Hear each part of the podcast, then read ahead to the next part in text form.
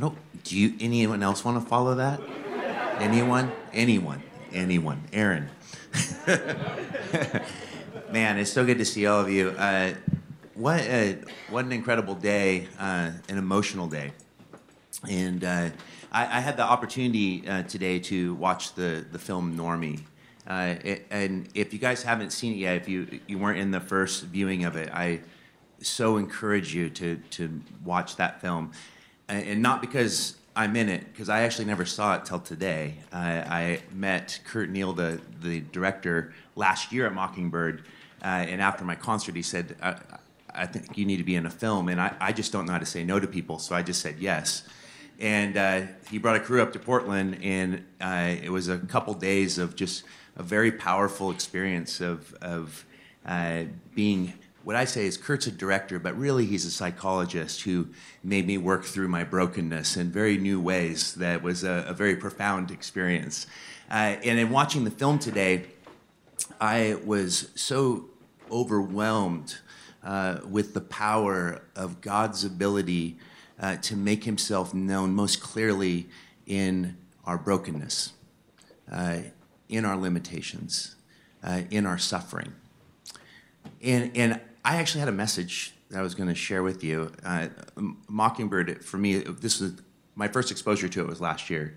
Uh, and after the, the conference, of course, being a voracious reader, I went back and read everything that was recommended by Mockingbird, and uh, and I'm actually in the process of becoming an Episcopalian priest. No, I'm not. I'm just a, so. uh, you know, I the message of grace is a message. Portland's a very different city. I mean, you guys, it's not it's not Texas, not the Bible Belt. It has its it has its own its own uniqueness. It's it's a truly post-Christian city. It's it's not a it's it. Uh, the, the secular religion is the religion of Portland. And my son is the only Christian uh, in his high school that he knows of. Uh, this is a unique place. I mean, we're the city of, of the lo- world's largest naked bike ride. Okay? I mean, this is where we, as a family, go out on the front porch in June to watch the law of gravity take place in, in front of us. It's a, it's a powerful experience. Uh, the reality of death is one that, you know, the, the, death rate continues to be one per person, and it is in full view on these bicycles. Uh, this is a, this is a, a city where it, it's a city of, of pleasure and a city of, of extreme brokenness. But what I have found is that it's a city where, in the midst of this kind of oppressive, overwhelming, self conscious coolness, even listening to David talk today, honestly, him giving these incredible observations of where we're at as a culture and the religion that we create, it started giving me a panic attack because I live in the heart of that. When he said weirder things are coming, oh, they've come. they exist. Uh, the ways that we create uh, means of existence. How can I exist? I would say the hardest thing in life is to live well, and that's a, that's a reality. But here's the thing: what I, I want to talk to you about, because this is this is what the Lord put on my heart in watching that film. As I was watching Emery talk about her loneliness, having Down syndrome, and even watching the footage of me talking to her across the table and being put in this incredibly uh, humbling position to explain to her as a pastor why she's experiencing what she's experiencing, which obviously can't be done all it did was reveal to me my own brokenness, my own desperate need for Jesus each and every moment. And, and, and it showed me this powerful thing. This, this verse kept coming to mind, and it, it was, and this is the verse I'm going to just share with you, and then I'm, going to, I'm to talk about this reality. It's Isaiah 45, 3. And, and I'm going to, man, for those of you who are like all about just really sound exegesis, I'm going to tear this right out of context, okay? So, uh, God actually talking about how he's going to use Cyrus, this evil king, as an instrument uh, in the life of Israel. And it's fascinating. I mean, there's so much strange stuff in this because he says of Cyrus that he's his anointed one, which I, I don't even totally know what that means. Uh, but I do know this that he says in verse 3, he says, I will give you treasures of darkness. I will give you treasures of darkness. And, and during the film, I kept having that verse occur in my mind again and again. And, and, and there's a scene where she is watching the eclipse of the sun. In the beginning of the film, she is yelling at the sun, I love the sun. I want to be the sun. And, and, and she's like, Don't give up. She kept saying to the sun, Don't give up as the, as the eclipse happened and the, and the sun is shrinking. Don't give up. But then at the end of the film, the eclipse happens and she sees the beauty of it because it didn't give up. And the treasure of darkness, it, it, comes over, but it creates this new beautiful thing, and then the sun starts to come back out, and that's the end of the film. So, so profound. I just can't even tell you how beautiful this was. But I started to think about my own life and the points at which grace has intersected with me the, the most intensely. And, and I think about the ways that Jesus has revealed himself. So I'll just share with you this story because because this is the thing. How first of all do you even define? We call it, this is all about grace, but what, how do you even define it? Do we just use Paul Zahl's definition that grace is God's one-way love toward us? I, I think that's a very good definition. I use it all the time in sermons, and usually give him credit for it. You know, when you use something so often that you assimilate it, I'm terrified at the process of writing a book because I'll realize that I plagiarized the whole thing as a preacher. Uh, but I actually think that Karl Barth actually might have given us maybe the best definition of grace, and that was just simply Emmanuel God with us. God with us in Jesus. But where do we experience that the most fully? Let me just share with you a story. When I started Door Hope with Darcy, uh, my lovely wife who's here with me this week, it was actually 10 years ago in May. The first week of May, Door Hope will be 10 years old. And, and we started this church from scratch. And, and, and my heart was just all I knew. Listen, I don't have a seminary background. It's very intimidating to get up here and follow just these incredible communicators and to be a part of this and, and, it's a humbling experience. But i always say that my greatest attribute as a preacher is just that i really actually love jesus. I actually relate. I am the kid who likes to jump on the bed and tell people about jesus. I am will ferrell and elf when he busts in he says i'm in love and i don't care who knows. I just i'm like that's a pretty compelling quality. When you really love someone it's not cliche to talk about it. And jesus so radically grabbed a hold of my life at 28 years old that I, I, I fell in love and I didn't care about, I, didn't, I had to talk about it because I've always had the gift of monologue. Uh, and God has the ability to redeem that past, you know, right? And, and so, so this is the thing. When we, when the church began, the, the whole thing was we just want to reach. We just want Darcy and I. She came to faith two years after me, so we were later in life. We knew what we were getting into. We knew first of all that following Jesus, he he says, "Follow me," and he, ah, man, it's an amazing thing in the Gospels. He never tells us where he's going. But that's what it can either be a terrifying experience, which it is often, or it could be the most exciting adventure ever if we have faith like little children. And why would God even say, Come to me, let the little children come to me, for of such is the kingdom of heaven? I would argue that God makes no demand upon us that is not first true of himself. And for Jesus to say, Let the little children come to me, for of such is the kingdom of heaven, he's saying that there's something childlike in the very heart of God, something beautiful. A God who is filled with wonder at actually the opportunity for you to know his love and to be known by him. And, and that experience actually became sort of the catalyst for bringing the gospel to a, people, these young millennials, that actually never heard the gospel before in their lives. And what we found was that G- Jesus was a compelling message. People wanted to know who he was that God's love, I realized this powerful doctrine of election started to even come to clarity in my mind that God's love is elective. He chooses to love sinners in their sin. Wow, that's a choice. We always turn it into who's in and who's out. I see it as God's freedom to meet me in my brokenness and you in your brokenness. And, and the gospel was being preached at Door of Hope in the first couple weeks, and we were so excited. And, and I had two friends, two dear friends, come to faith. A friend, Craig, and his wife.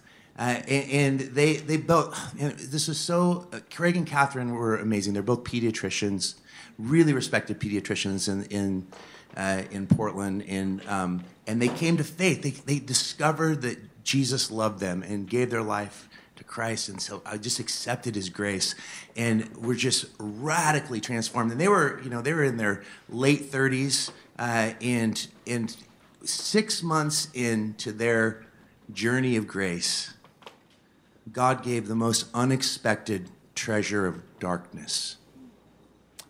On, I think it was New Year's Day, 2010 Craig woke up in the middle of the night, or Catherine was woke up by Craig in the middle of the night, Craig having a full blown seizure. And her being a doctor, she knew, okay, my husband's 40 years old, like something serious is going on. So she takes him to the hospital. And they discover a, a golf ball sized tumor in his frontal lobe. And he's, he's got this cancer that is not curable, and they give him two to five years to live. By the way, Craig actually lived exactly five years. And here's the thing this is so fascinating. This is such a picture of like how the gospel should impact us like little children. And Sarah, thank you for that message. It was so beautiful. I go to visit Craig in the hospital after they remove that tumor, and I'm, I mean, this is my first experience with someone in my community as a young pastor that's gonna die. Never been, I've never experienced that before. And, and honestly, I hadn't really lost anyone that I loved yet. My wife has gone through incredible loss. I think one of the things that made me fall in love with her is that by the time I met her, she had lost her best friend to leukemia, her only sibling, sibling to AIDS, and her grandfather to a massive heart attack. And I think I realized, I look back on it, those were treasures of darkness in a way that God utilized such incredible suffering to give her the capacity to love like Jesus loves. But man, we are a pain avoidant people, are we not? We believe we're going to live forever. We do. There is that, that book, The Denial of Death, is worth reading, by the way, because we have this, this sense that, that we're going to escape this somehow. My dad is dying right now in Alaska of severe alcoholism. He caught his face on fire smoking a cigarette with his oxygen mask on uh, just a couple weeks ago, and he's like, I'm going to kick this deal. He might be the only guy that doesn't die because the guy, literally, my weathered Willie Nelson dad, is he has the ability to survive. But there is this, this unwillingness to accept the reality. And our avoidance of pain actually creates a certain shallowness and, and uh, an insipid quality to existence. But when we actually enter into it, as Craig did, I, I went and visited him in the hospital the day after surgery, and I, I get in there. And here's the thing Portland is self conscious. Like, Portland is all about, uh, I like to, if you want to know what kind of church Door Hope is, I, I just, I told Sarah before the before she got up here to speak. I was trying to distract her so her message would be not as good as it could be because I knew I had to go up after her. Um, so I just kept talking to her. She tried to look at her tab. I'm like, hey, so what do you think about that? No, I'm so I, I, say, listen, Door, Door of Hope is like, we're like a self conscious, charismatic church. We believe in the gifts, we just don't use them. And that's kind of Portland, really. You know, people are like, I'm going to raise my hands, and they're like, oh, wait a minute. No, I'm not. You know, like, if, like you, you come to Portland, come to Door of Hope, there nobody's going to applaud for you. Are guilty till proven innocent. Like you don't you don't get applause for trying. Like you, it's a it's a difficult it's a difficult city where there's just a, a very and so I always like say Christians in Portland are like secret society Christians. Like I have young people like I just found out that my coworker is also a Christian and we've been working together for three years. Isn't that amazing? I'm like, no, that's lame. That's so lame. Why didn't you know? What's wrong with you? and then, so, you know, that's, that's why the best message I've ever given at Door of Hope, and the, the, really the message I wanted to give today was try harder. The spiritual path of white knuckling your way up Jacob's ladder. No, I'm just joking. so I, I, you know, I, I, calling people, I'm like, you can't try harder. You're, you're failing. You're broken. You're, but what causes us to talk about Jesus when we actually recognize how much God loves us. And, it often takes that place, that place of total darkness, for us to actually discover the one who became sin that we might become righteousness. that no matter how deep of a hole that we've dug, he goes deeper still. His love goes deeper still. And Craig became a revelation of that for me. I went into that hospital, and there he was on his bed, and his head was all bandaged up, and he's been given the sentence of death. And he just looks at me and he goes, Josh, oh my gosh, I'm so excited that you're here. The nurse comes in. He's only been a believer for six months. The nurse comes in. He goes, Hey, this is my pastor. Josh, tell her about Jesus. And I was like, Sweet Lord, oh my gosh. Like, what's going on? This guy is, I think they removed a part of his brain that's giving him a filter, which it did. It removed. The filter had been removed.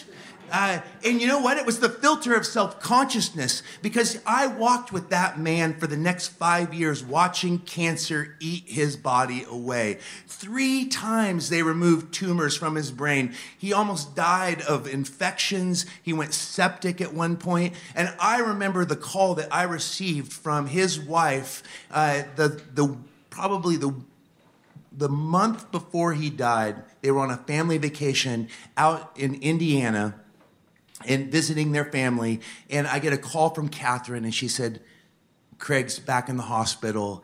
It's back with a vengeance. They're giving him three weeks to live. And their daughters, two of their daughters, their oldest daughters, were in Portland at a soccer camp. And, and I said, what, what do you want me to do? And they're like, Craig is scared. He's so scared. And we need our girls here and because we don't know if he can get back to Portland and we really need you here. And so I said, I'm getting on a plane. I'm getting on a plane tomorrow. I'm like, no, I'll get on a plane tonight. So I like booked a ticket and I flew to Indianapolis with his girls. I escorted them out there. And uh, this was like so powerful. I stood in that room as Catherine and Craig told their girls that their daddy three girls. At that time, they were 15, 12, and eight, I think, eight or nine. Your dad's to die in a few weeks. And I watched them weep, and I felt like a voyeur. I'm like, what am I doing in this room? How is this even happening? And it, but it was there was something so beautiful about it because Craig, of course, he said, I need you to bring, I need you to bring your guitar because um, I'm like, all right. And, and so the girls left the room, and I was left alone with Craig, and I just had witnessed this. Like, I was so floored, and I was frustrated. I'm like, Lord, I believe you can heal. I saw you heal. Like, why, would you, why won't you heal him? Why can't you heal him? Maybe, maybe I don't have the faith. Maybe I should be a cessationist. Why, why aren't you healing him? And it was like the Lord spoke to me in that moment treasures of darkness. Because the outward man is perishing, but the inward man is being daily renewed. And I walked over to that bed, and Craig looked at me and he started crying. And he said, I'm scared. And I go, I know you're scared. But Craig, the Lord loves you, and I want you to finish the race. And courage is not the ability to avoid fear, it's the ability to confront it and to know that I am not alone. You see, grace is God's one way love toward us. But that one way love is not a feeling that God projects toward us, it's God meeting us Himself in His Son, the wounded healer.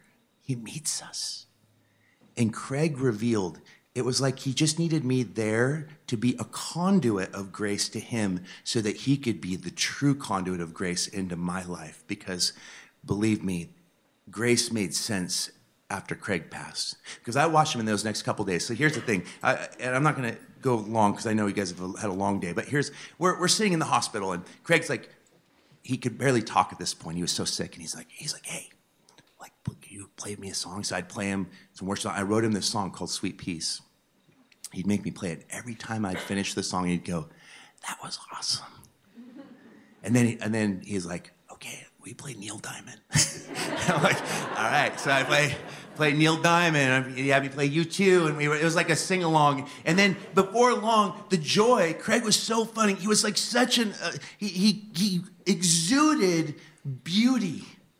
He exuded the living Christ where the nurses, you guys, do we believe when Jesus says, and lo, I am with you always to the very end of the age? Do we believe that? Do we believe when we talk about Jesus, when two or more are gathered in my name? I mean, we often talk about him as if he's watching us from above. I think the goal of the gospel is not to get us out of hell, to get us into heaven, but to get God back into the human heart so that we can enter into living relationship with Him and be transformed into the likeness of Christ, as we do what Luther said, casting ourselves in naked trust upon His mercy. And you see, that's all Craig could do. He's never gonna walk his girls down the aisle, he's never gonna make love to his wife again. In fact, the only thing his wife was able to do for him at that point was to change his diaper. This is a marathon runner. This is a man who had everything going. They're the, two of the most respected pediatricians in the Northwest. And yet, his, everything that mattered to him in this world was being taken from him. And it was through that treasure of darkness that he became one of the most powerful conduits that Jesus is alive that he is a good Savior, that God so loved the world that he gave his only Son. Whoever believes in him should not perish, but have everlasting. life. It's the first time I ever believed death is not the end. It's the first time I really believed that the Holy Spirit actually does something supernatural in us. Because, Craig, the people would, the, the nurses would actually bring the other patients in ICU that were dying to sit in the doorway while I sang and Craig laughed and cracked jokes. When the, one of the most powerful moments was this, this beautiful black nurse comes into the room and Craig has messed his pants. And, and she has to change him and she has to give him a sponge bath in bed. And I just want you to know Craig would love it that I'm telling you this story. Uh, he would. I'm not dishonoring his memory by doing this. I'm honoring it because, man, the outward man is perishing. And as he is having his little whittling away body, naked and exposed, that how most of us, I mean, what's the most fear? What's the classic fearful thing when you, to imagine what, having a dream that you're speaking to a group of people naked? I mean, that's a horrible dream.